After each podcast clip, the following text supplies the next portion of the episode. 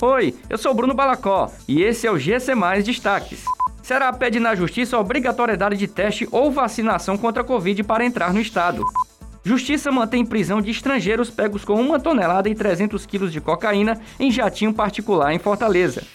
Deputado apresenta projeto de lei com o nome do filho de Valquíria Santos para criminalizar haters.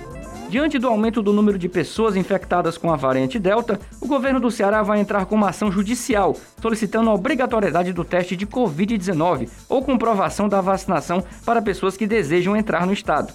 O pedido do governo é que todas as pessoas que vierem ao Ceará sejam obrigadas a comprovar, ainda no seu local de origem, a testagem negativa para o coronavírus, através de um exame RT-PCR feito em até 72 horas antes do horário do voo.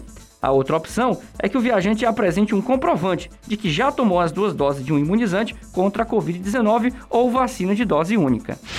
Os dois estrangeiros que foram flagrados pela Polícia Federal com uma tonelada e 300 quilos de cocaína em um jatinho particular no Aeroporto Internacional Pinto Martins, em Fortaleza, tiveram a prisão em flagrante convertida para preventiva e devem continuar detidos.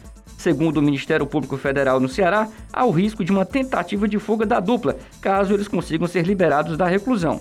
O fato de que a dupla de estrangeiros tentou fugir no dia em que foram presos com a droga foi um dos argumentos usados pelo promotor responsável pelo caso.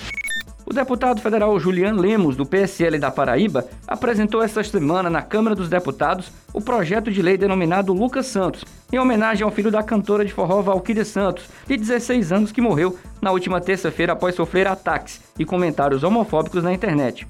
O projeto busca criminalização da prática de hater no mundo virtual e prevê pena de reclusão de 1 a 4 anos para quem utilizar as redes sociais ou qualquer outro meio para disseminar ódio ou preferir comentários discriminatórios de qualquer natureza, que cause algum tipo de dano à integridade psíquica da criança e do adolescente.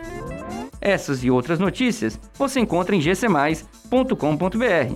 Até mais!